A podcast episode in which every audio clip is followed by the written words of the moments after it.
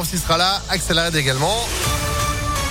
Le temps de faire place à la météo, perturber cette météo et puis l'info imperturbable évidemment. Sandrine Ollier, bonjour. Bonjour Phil, bonjour à tous. À la une, le bon bilan du premier festival entre Rhône et Saône, c'était ce week-end à Lyon.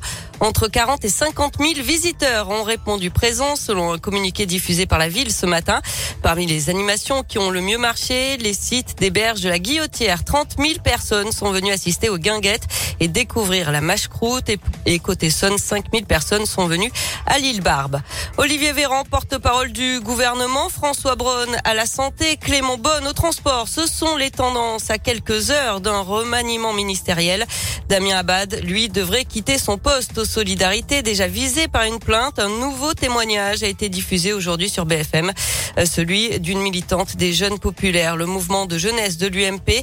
Elle affirme avoir été l'une de ses victimes en 2013. D'après elle, après quelques messages politiques sur son portable, il demande de manière insistante à la voir en tête à tête autour d'un verre ou d'un dîner. Rendez-vous qu'elle accepte. Elle se serait alors réveillée avec lui, dévêtue dans une chambre d'hôtel. Son témoignage est le troisième à charge contre l'actuel ministre des Solidarités. Bruno Le Maire, lui, a déjà dit qu'il restait à son poste au ministère de l'économie. Il a proposé une nouvelle indemnité carburant pour tous ceux qui sont obligés de prendre leur voiture pour aller travailler. Bruno Le Maire assure y travailler. Ce serait sous condition de revenus. Mais le ministre n'a pas précisé le plafond qui pourrait être fixé. Il laisse ça au débat parlementaire sur le paquet pouvoir d'achat. La septième vague de Covid, le nombre de nouveaux cas augmente depuis plusieurs semaines en France et les premiers effets se font ressentir désormais sur l'hôpital avec un nombre d'hospitalisations en hausse de 14% en une semaine, plus 14% aussi pour les admissions en soins critiques. Dans le Rhône, le taux d'incidence atteint désormais les 959 cas pour 100 000 habitants. La fermeture de la crèche privée dans laquelle un bébé de 11 mois est mort le 22 juin à Lyon. Euh, fermeture administrative pour au moins trois mois, renouvelable une fois, décidée par la préfecture. Dans le même temps, une enquête administrative est ouverte par la métropole de Lyon. Presque cinq ans après les faits, le procès des viols présumés dans un bar à Chicha doit se tenir aujourd'hui à Lyon. Prévu en septembre 2020, il avait été repoussé après le malaise cardiaque de l'un des deux accusés et annulé après quelques jours d'audience en janvier pour cause de Covid. La cour d'assises se penche sur ce dossier aujourd'hui à huis clos dans la nuit du 4 novembre 2017 dans un bar à Chicha du 9e arrondissement de Lyon.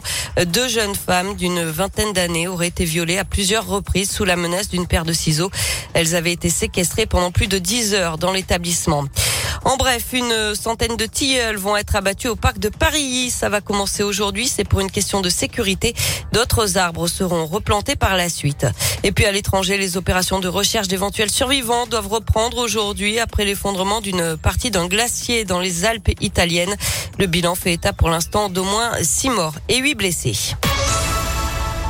On passe au sport. Les vacances sont terminées pour les joueurs de l'OL. Ils ont repris l'entraînement samedi pour des tests physiques. Première séance collective aujourd'hui. En basket, un coup dur pour l'Asvel. La jeune pépite Victor Vambanyama quitte Villeurbanne. Il a signé avec Boulogne-le-Valois pour deux ans, alors que Tony Parker comptait beaucoup sur lui pour la saison prochaine. Du tennis, les huitièmes de finale du tournoi de Wimbledon avec deux Françaises à suivre aujourd'hui. Harmonie Tan et Alizé Cornet. Et puis en cyclisme, jour de repos aujourd'hui. Les coureurs reviennent en France après trois jours passés au Danemark. Le maillot jaune est sur les épaules du Belge Van Aert. Voilà, le Tour de France va de nouveau pouvoir commencer en France. Enfin. M ouais, merci Sandrine. Vous êtes de retour à 11h À tout à l'heure. L'info à tout moment, impactfm.fr, 10h03.